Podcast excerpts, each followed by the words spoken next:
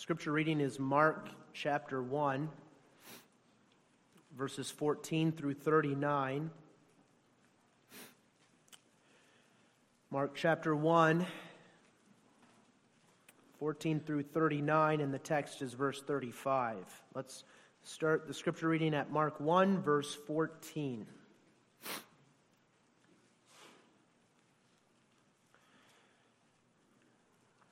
Now, after that John was put in prison, Jesus came into Galilee, preaching the gospel of the kingdom of God, and saying, The time is fulfilled, and the kingdom of God is at hand. Repent ye and believe the gospel.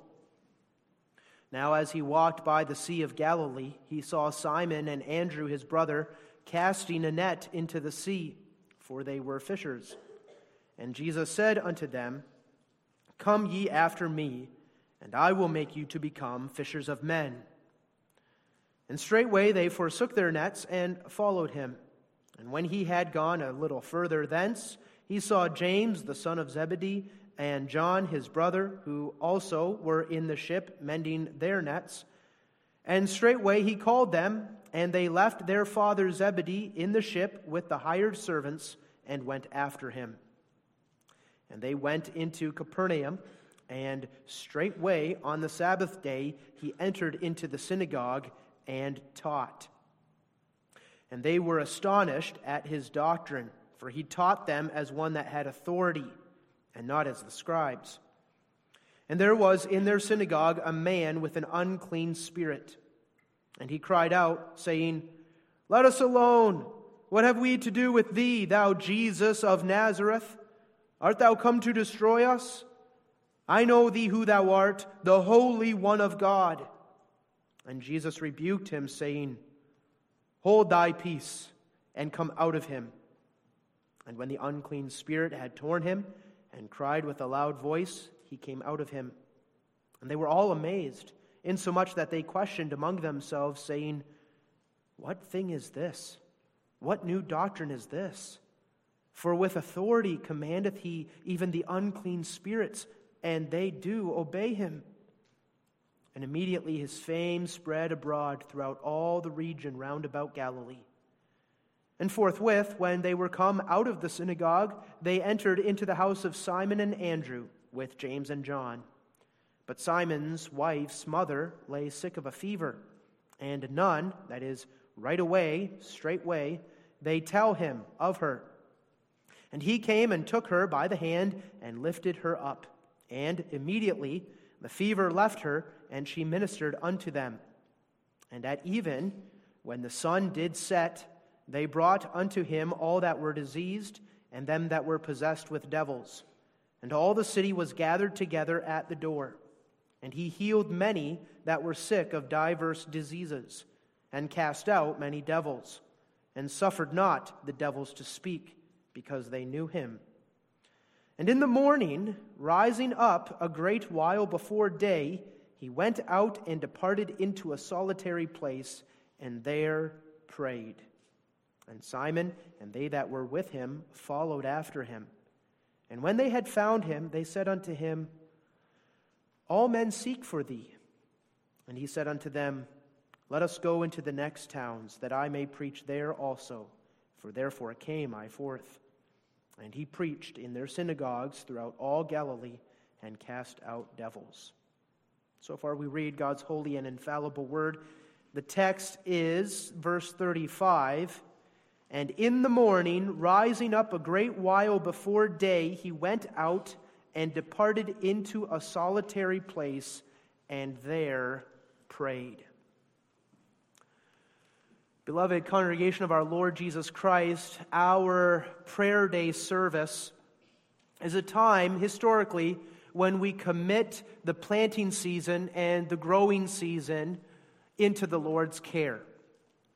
Our prayer day service is a time when we humbly acknowledge that our daily provision comes from the hand of the Lord and that we look to Him to continue to supply our daily needs. That historically is what prayer day is for. That's why prayer day takes place right before the spring. Sometimes, however, for prayer day, uh, for the prayer day service, we can take a broader perspective and we can meditate on prayer itself and how we should really be bringing everything to the Lord in prayer all the time. And that's what we want to do in the sermon tonight. And considering that we are or we were going through a series on glimpses into the heart of Jesus, I thought it would be beneficial and enjoyable to take the time tonight on prayer day to consider the prayer life of Jesus himself. Jesus, of course, was a man of prayer. And that is an utterly fascinating thing to think about. On the one hand, we might say that Jesus was a man of prayer is obvious. You see it throughout his entire earthly ministry. He's constantly praying. And yet, on the other hand, we might say if there was anyone who could have gone without a devotional life and who could have skipped a prayer life, I suppose it could be Jesus. Because Jesus was perfect in every way. Jesus was and is God in the flesh. Jesus is wisdom in the flesh. What need, we might say at first thought, does Jesus have for prayer? And we might even say, Jesus is so busy doing kingdom work. Jesus is so busy with teaching and preaching and performing miracles and doing the work of the Lord that maybe, of all people, Jesus would have been justified in leaving off a robust devotional life. After all, he had so many responsibilities, so many good things that were occupying him that of all people, he might have been justified in, in being slack in his devotions. Yet, as we know, Jesus was a man of continual prayer. That's striking.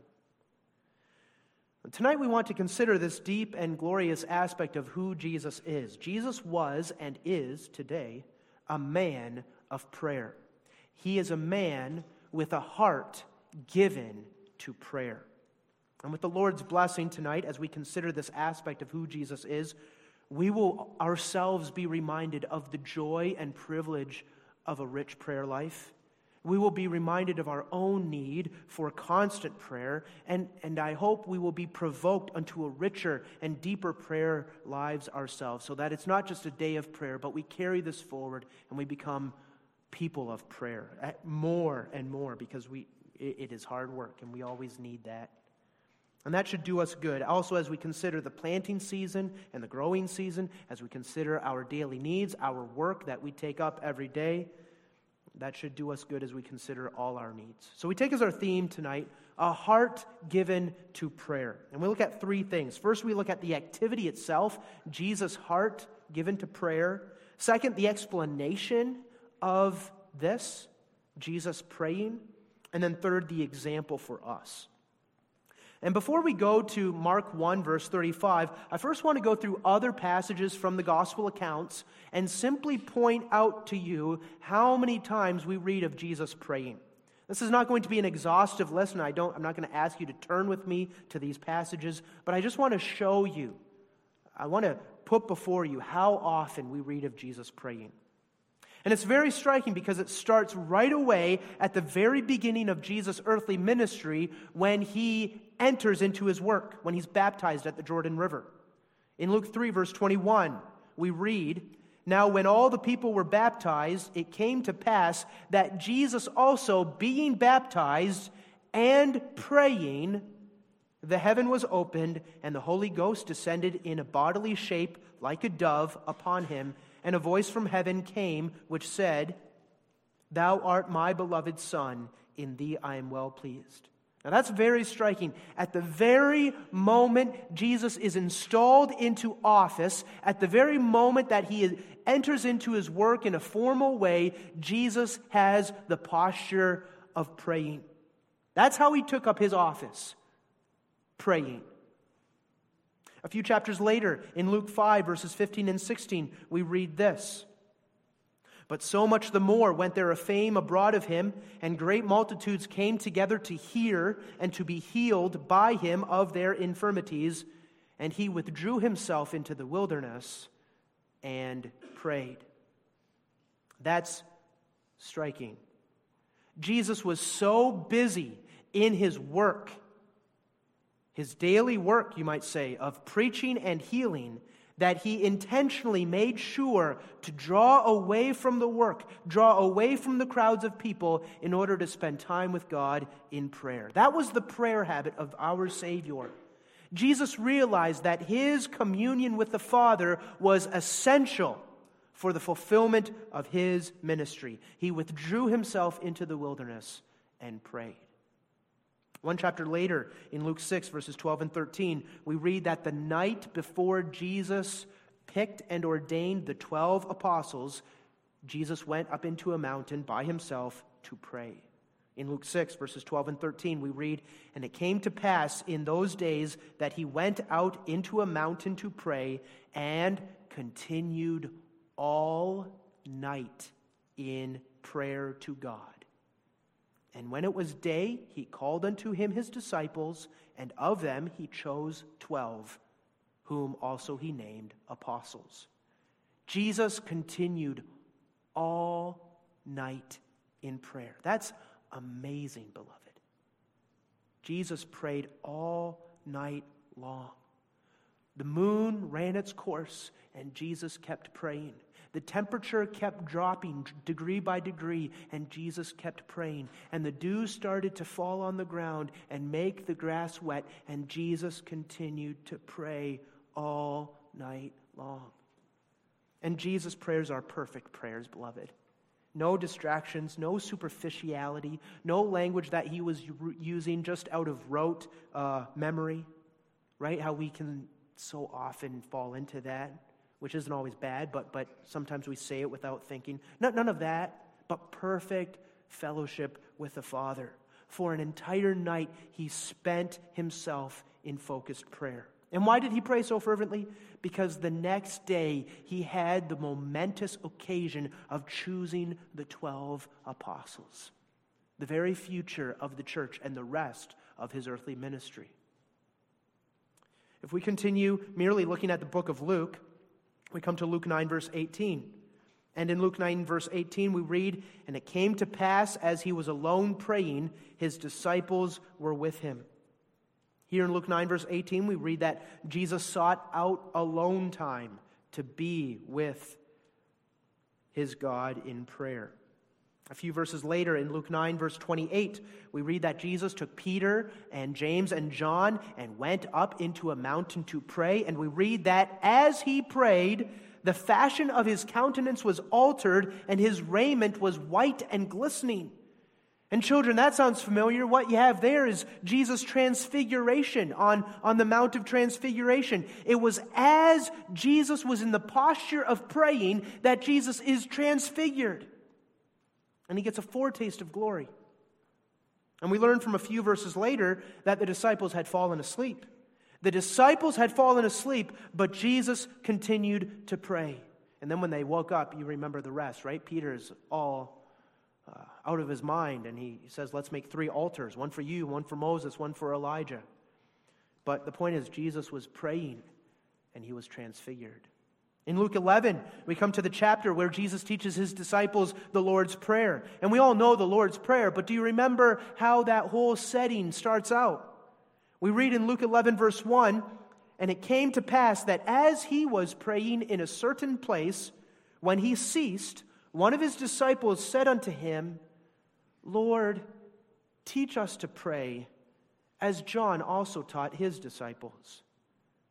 Now that's striking too, isn't it? Jesus is praying. Jesus finishes his prayer, and his disciples immediately ask him, Jesus, teach us how to pray. And I think the idea is this the way Jesus prayed made such an impression on the disciples. His praying was so beautiful, so intimate, exactly like what prayer should be, that his disciples were basically asking, Lord, teach us to pray that way. We want to pray like you pray. Now, Jesus obviously was the master of the heavenly art of prayer. And at his feet, the disciples desired to sit that they might learn to pray as Jesus prayed. So, Jesus had a heart given over to prayer. You keep going. We know how Jesus prayed in the Garden of Gethsemane the night before his crucifixion. We read in Luke 22, verse 39, that it was Jesus' habit to go to the Garden of Gethsemane. And we may presume that it was Jesus' habit not just to go to the Garden of Gethsemane, but that he might go there in order that he might pray in solitude in the garden. That was Jesus' habit. That was his regular custom to go to a lonely place in order to pray.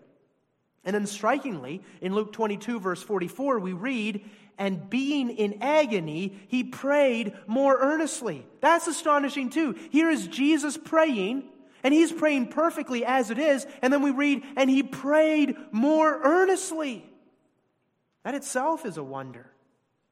How Jesus himself advances in earnestness in his own prayers.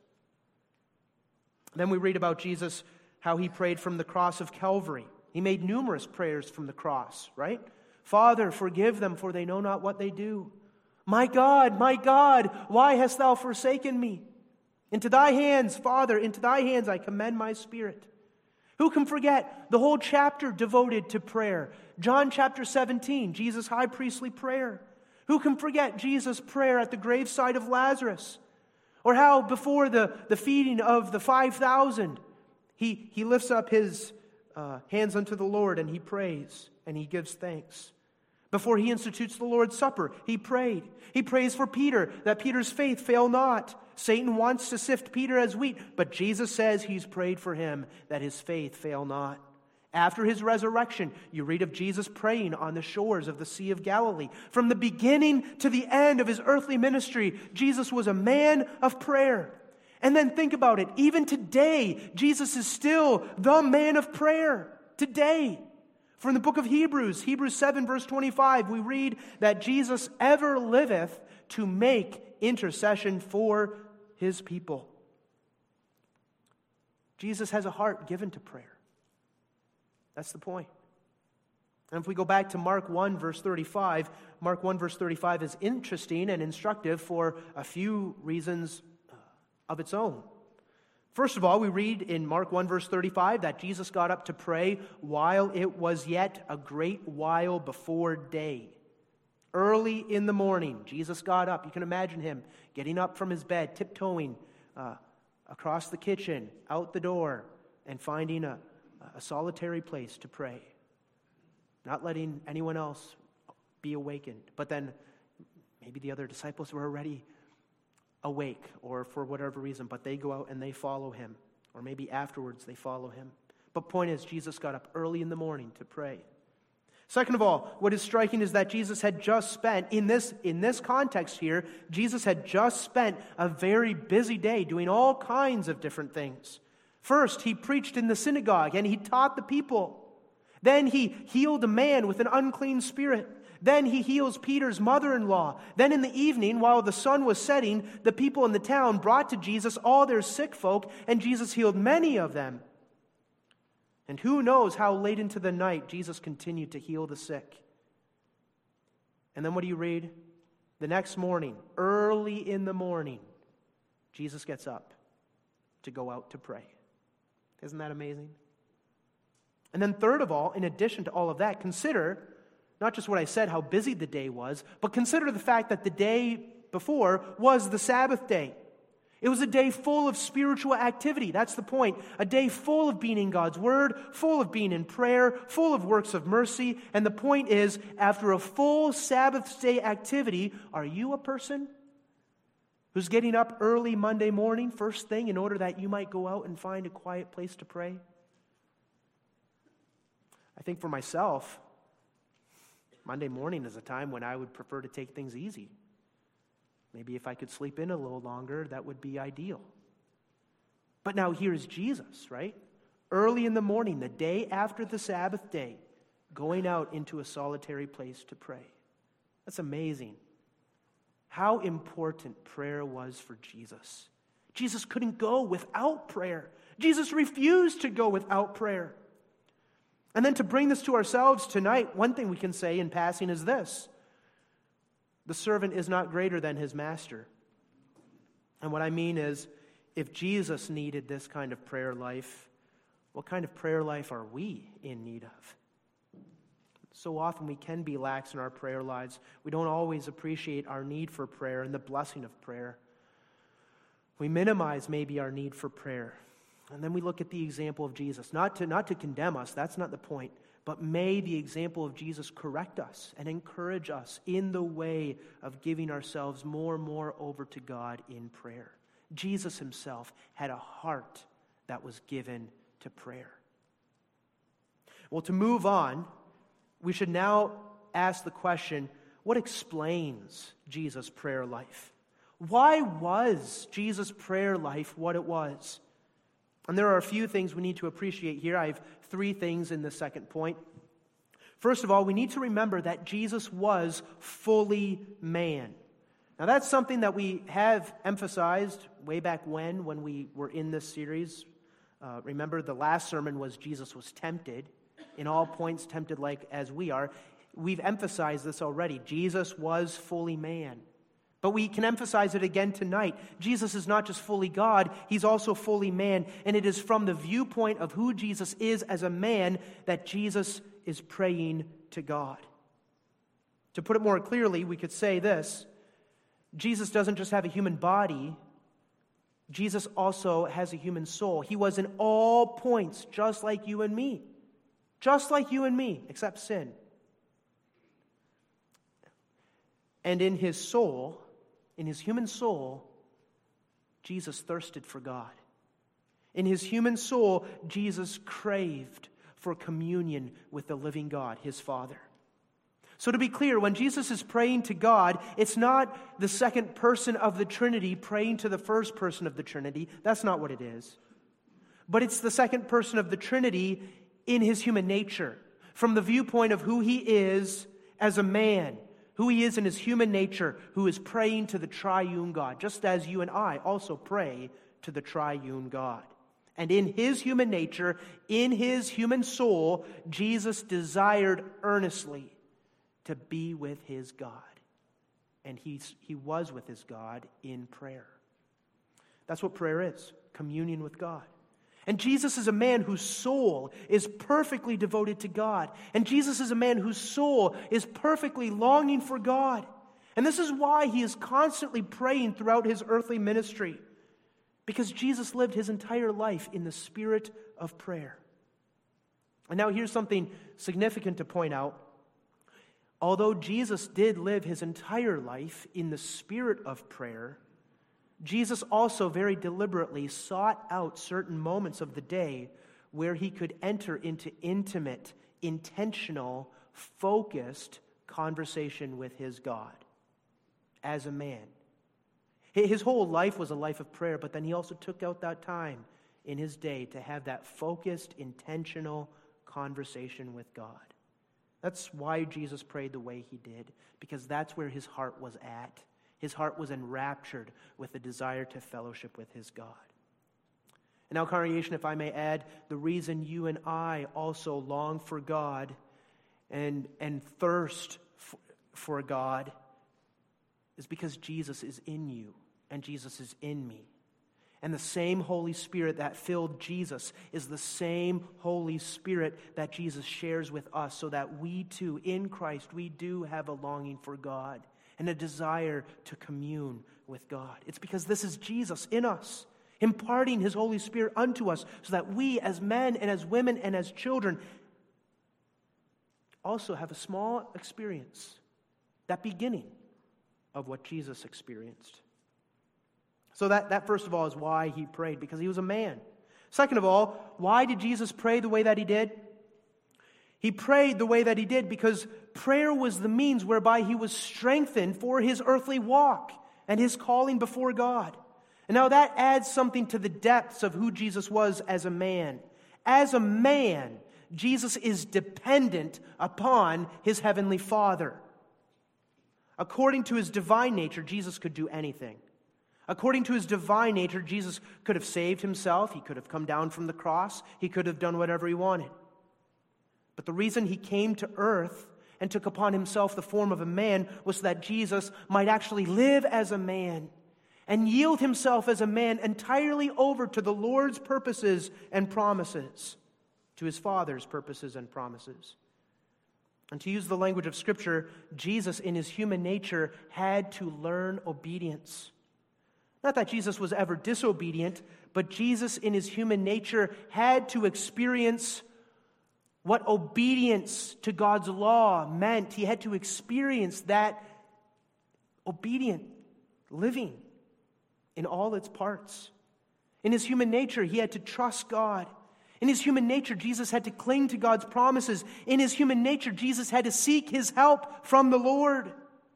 In his human nature, he had to receive strength from above. His human nature was just like ours. Jesus was not some kind of superhero whose body was infinitely strong. No, Jesus was susceptible to fatigue and sorrow and other weaknesses of the body. And here's the point Jesus didn't just need sleep, and he didn't just need food, and he didn't just need fellowship, friendship, but he needed prayer. In his human nature, Jesus needed prayer. And Jesus needed God to answer his prayers. This is how we are in our human natures. We are created with the need for prayer. We are created with a built in dependence upon God. And Jesus, in his human nature, needed to pray to ask God, his God, for strength for each day. In John 5, verse 30, Jesus says, I can of mine own self do nothing. As I hear, I judge, and my judgment is just because I seek not mine own will, but the will of the Father which hath sent me. This is a wonder, congregation. But, but at the same time, as we think of it as, as we've described it, we need to remember that Jesus' prayer life at the same time was not some stagnant, automatic, robotic process. It was real. And the part of the reason it was so real was because it was so necessary. Jesus had a felt need for prayer. It was only by prayer that Jesus was prepared for what he needed to do. It was only by prayer that Jesus was strengthened to walk the path to the cross. And now, to help us understand this even more, let me add this third explanation to build on everything. The reason Jesus prayed, the reason prayer was necessary for Jesus, was because not only was Jesus a man, but because Jesus came to this earth as our substitute to fulfill all righteousness on our behalf. And part of his position as our perfect substitute included exactly this taking upon himself this position, this humbling position of being in need of prayer and having to make full use of prayer. God's people under the law must live in perfect dependence upon God. God's people under the law must live their lives seeking the Lord's strength, seeking the Lord's help. The law admonishes us to do that. God's people under the law must trust in God's promises and God's provisions. God's people under the law must live faithfully in a relationship of friendship with God, living with God as his friend servant. And part of that relationship involves casting ourselves upon the Lord, committing our way entirely to Him, submitting to His will for our lives, and then actively looking to Him and calling upon Him to supply our daily needs. That's how we live in our personal relationship with God. That, that's a big part of it, our prayer life. And Jesus became man and took upon himself our flesh and our soul exactly so that he could do all these things perfectly for us on our behalf. And Jesus' prayer life is itself part of the way in which Jesus fulfilled all righteousness for God's people. We, need to appreciate that. Jesus' devotional life was a devotional life that he lived not for himself, although he did need it, but he lived that devotional life on your behalf and my behalf to fulfill that requirement of God's law for us, to live a perfect devotional life to God. And that's very important to remember in a sermon like this, beloved. Because in a sermon like this tonight, we might be inclined to say, Now look, just as Jesus lived a perfect devotional life, now you tonight need to go home and you need to match up to that same kind of devotional life, right? And if your devotional life doesn't look like Jesus, well, then you're a failure. And you just need to work harder and do more work, pray longer, wake up earlier, go to bed later, and pray better. Pray, pray, pray. Do more, do more. And that's not the message of the gospel. The message of the gospel is this Jesus fulfilled all righteousness for us, even in his devotional life. His perfect devotional life was lived on our behalf.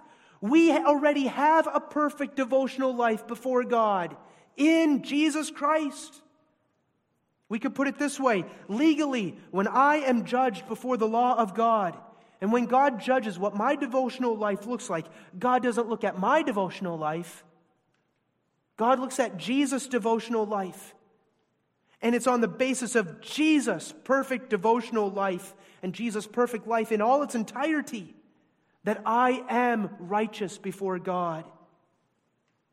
And I am given the fellowship and friendship with God that I have through Jesus Christ. And I'm given access to God in prayer on the basis of Jesus and his perfect devotional life. That, that's transformative, isn't it? For your whole devotional life, for the rest of your life, that, that's transformative. I'm not doing my devotions to earn anything or for a checklist, but I'm doing it because I have that same longing, that same need, that same life in me that Jesus had, because it's Jesus in me.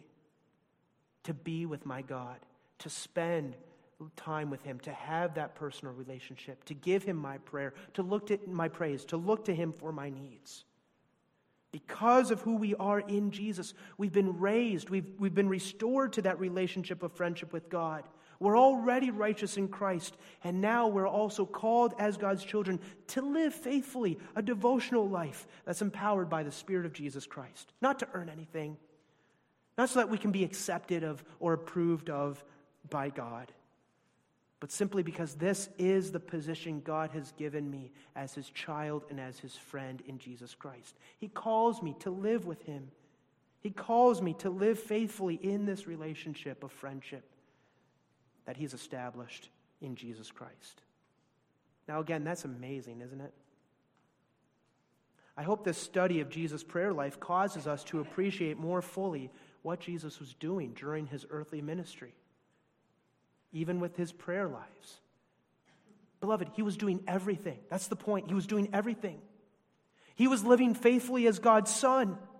He was living faithfully as God's son. He was yearning for communion with the Father, and that was natural, that was inevitable. We might say, of course, this is how he lived. He came to earth as one who, from the very beginning, enjoyed fellowship with the Father. That's his Father, and he's his son. He wants that. And yet, at the very time, as Jesus yearned for that fellowship with the Father in his prayer life, Jesus was also fulfilling all righteousness for his people. That's what he was doing as their head and substitute. And then, in addition to that, at the exact same time as he was living in perfect dependence upon the Father, and as he was living, uh, fulfilling all righteousness for his people, Jesus was also, maybe this is even the main way we read it today, or maybe not, but he was also giving us a perfect example of how we must now live in the relationship with we have in the relationship which we have with the Father through Jesus. Jesus, as he fulfills all righteousness, also gives us an example of how we, restored to fellowship with the Father through Jesus Christ, must also live daily in dependence on our Heavenly Father. And it's out of Jesus that we too have the desire and the ability to pray unto God.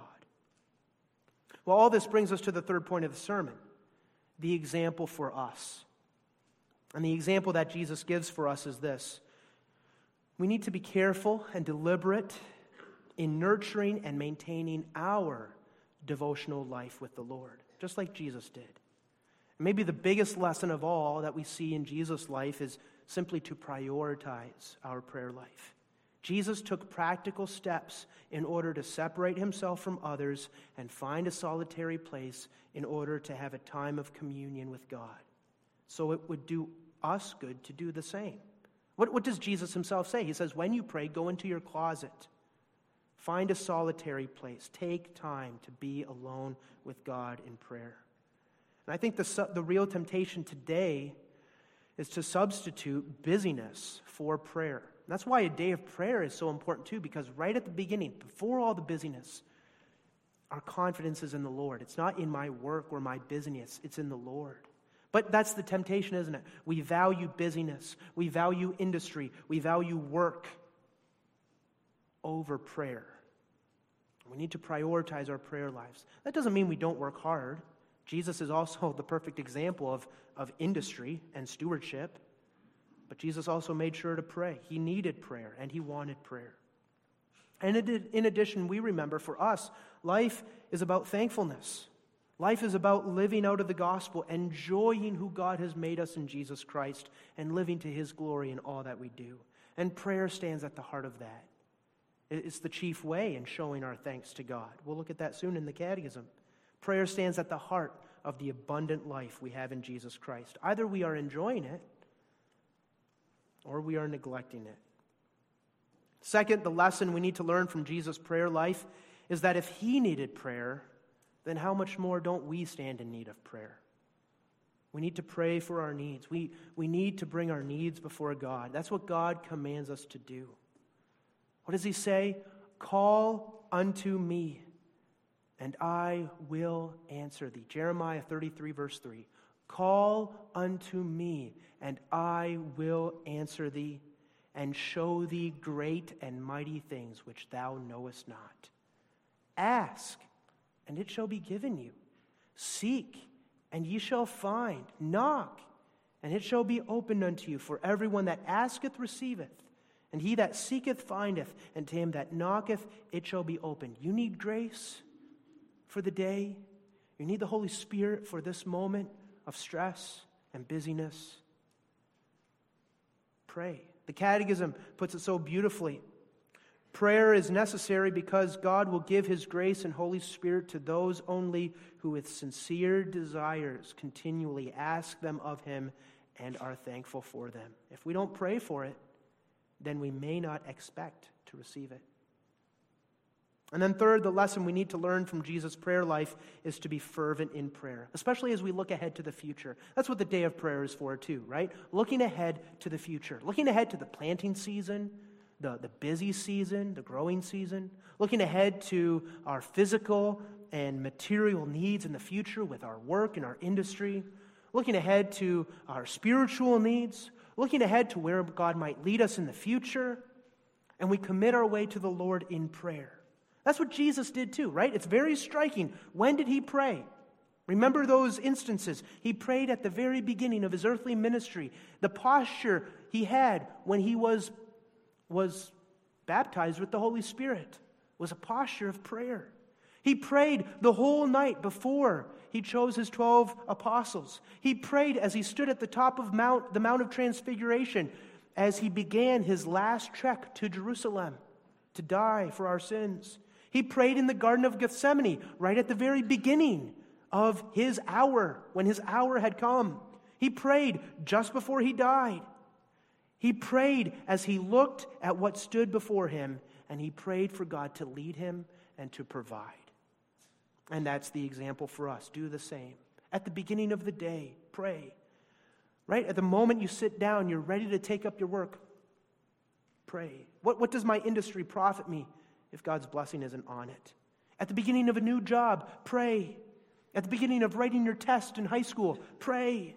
As you look to the future, don't worry about tomorrow, but pray. Sufficient unto the day is the evil thereof. Men ought always to pray and not to faint. Pray earnestly. Pray continually. Pray persistently. Pray according to the promises of God, especially with your earthly needs. Recognize that God is your Father. He cares for your real, tangible needs that you feel in your own physical body. He knows those needs. Commit your way unto the Lord, trust in Him, and pray according to His promises. And pray, trusting alone in the perfect righteousness of Jesus Christ and not in your own works or even the, the merits of your own prayer. And be assured that God is faithful. He was faithful to Jesus. He was faithful to Jesus. He answered Jesus' prayers perfectly. And for Jesus' sake, God is faithful to his people who are in Jesus Christ and who pray in Jesus' name. So that may, be a, may that be an encouragement to us. As we look ahead, we take up our work and we, we seek to serve the Lord with the strength and the opportunities he's given us. May that be a help to us. Amen. Let us pray. Our Father, we thank thee for prayer. And we thank thee for tonight and this study of Jesus. Not an example only, but an example nevertheless to us. And we pray, Father, give us more of Jesus, more and more of that same Holy Spirit who dwelt within Jesus. Give us more of the heart of Jesus, so that as we live out of Jesus, we might also, by thy grace, pray more and more like Jesus. Give us that gift, more and more of prayer. May we enjoy it. And we pray again, supply us our earthly and material needs, but especially supply us the grace so that we always look to Thee alone. And in this way, Father, may Thy name alone receive the glory. In Jesus' name we pray.